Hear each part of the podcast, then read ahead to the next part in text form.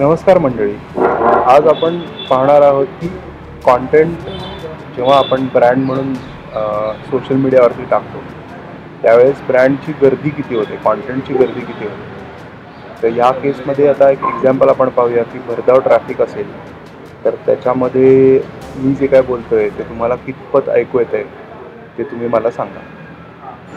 तर जर अशा आवाजामध्ये तुमचं ब्रँडचं मेसेज पोचवायचं असेल तर भरधाव रस्त्यावरती माझं हे प्रोडक्ट आहे माझी ही सर्विस आहे.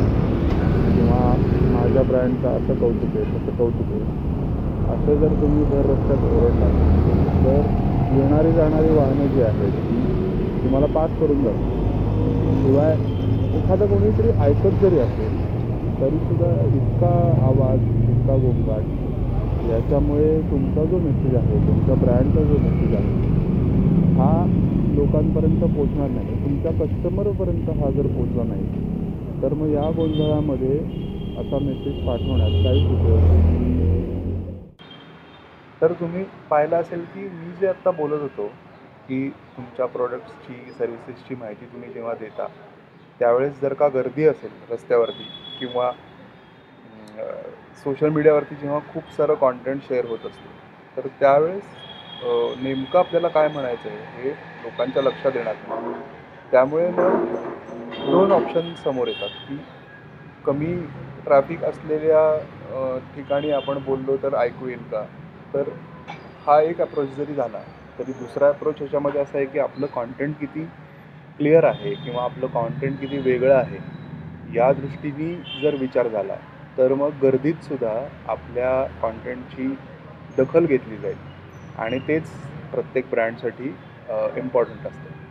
आता जेव्हा आपण कॉन्टेंट डिझाईन करतो एखाद्या ब्रँडसाठी त्यावेळेस फक्त प्रोडक्टविषयीची माहिती किंवा सर्व्हिसेसविषयीची माहिती जर का आपण टाकत राहिलो तर ती खूप बोरिंग असते.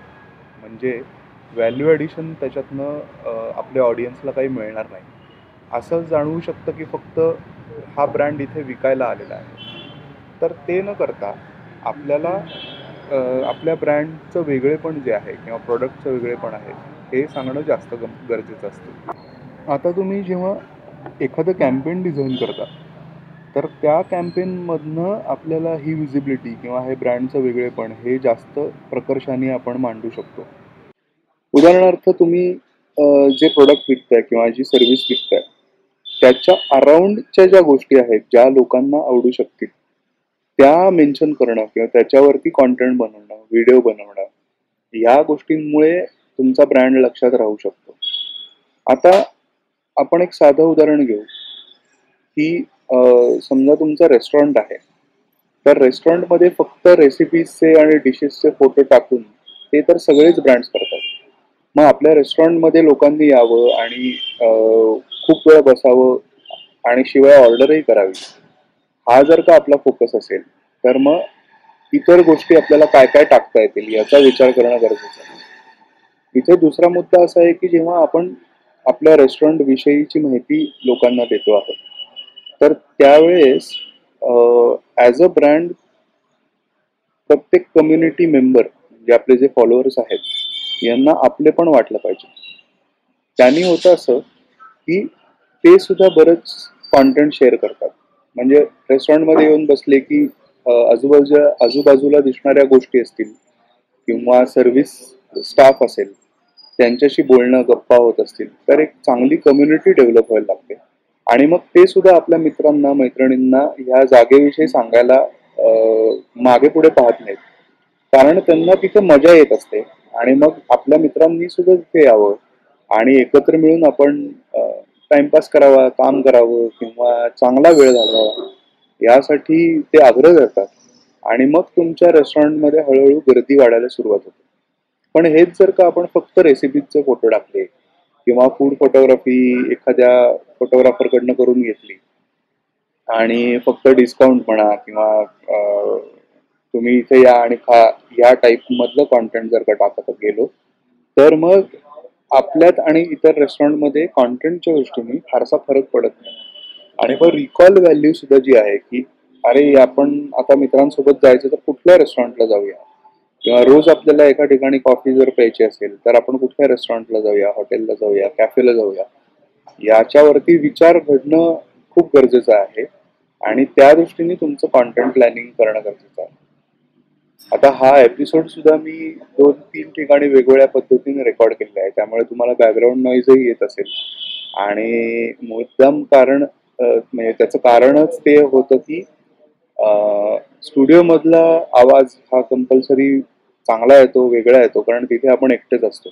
पण जेव्हा तुम्ही ब्रँडचा विचार करता त्यावेळेस आपण सोशल मीडियावरती इंस्टाग्रामवरती आपण एकटे नाही आहोत. इतर ब्रँड्स सुद्धा असणार आहेत तेही कॉन्टेंट टाकणार आहेत. तर त्यांच्याबरोबर आपली कॉम्पिटिशन तर आहेच. पण आपली कॉम्पिटिशन एकटं राहून किल होणार आहे असा त्याचा अर्थ होत नाही. त्यामुळे रिकाम्या खोलीमध्ये आपण एकटेच असताना जे आपण बोलतोय ते इतर लोकांपर्यंत पोहोचणार नाही. त्यामुळे आपल्याला रस्त्यावर उभं राहूनच कॉन्टेंट शेअर करायला लागणार आहे. फक्त रस्त्यावरची गर्दी ही आपण समूह मॅनेज नाही करू शकत पण आपल्या कॉन्टेंटची उंची आपण चांगली गाठू शकतो. आणि त्यामुळे हे कॉन्टेंट लोकांपर्यंत कसं चांगलं पोहोचेल याची जबाबदारी आपण घेऊ शकतो. आणि प्रत्येक ऑन्टरप्रिनरला किंवा स्टार्टअप फाउंडरला माझं सांगणं आहे की या कॉन्टेंट शेअरिंग विषयी महिन्यातनं एकदा थोडासा विचार करणं वेगळा विचार करणं नवीन नवीन गोष्टी ट्राय आउट करणं टेस्ट करणं हे खूप इम्पॉर्टंट आहे.